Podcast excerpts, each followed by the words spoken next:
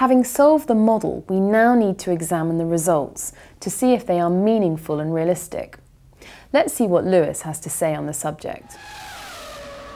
So here we have the model already solved and the first thing we do is check the displaced shape for both sort of direction and magnitude to check it actually makes sense. So if we take a look at this animation, it should tell you a little bit about the way the component's been loaded, which evidently it does. We just need to wait a second while it gets going.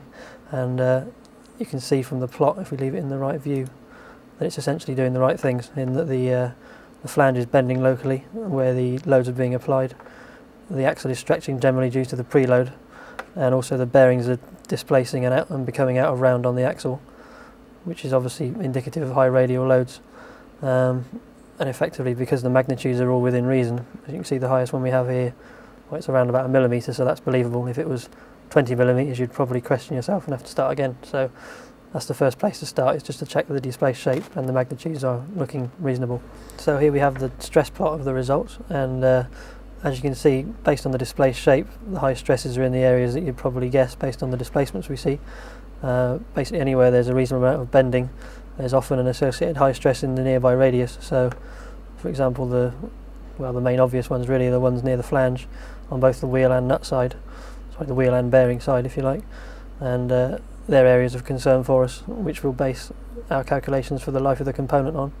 And you can also see high stress gradients near the root of the thread of the, of the nut again because this is where the minimum section is um, and some of these stresses would either disregard or try and use some basic sort of uh, engineering sense, common sense if you like really to make sure that we don't you always use all of the stresses because uh, the peak model stress is very very high but that actually is adjacent to the constraint we've used to actually stop the model from disappearing into space so we'd ordinarily ignore some areas of the model completely because of that.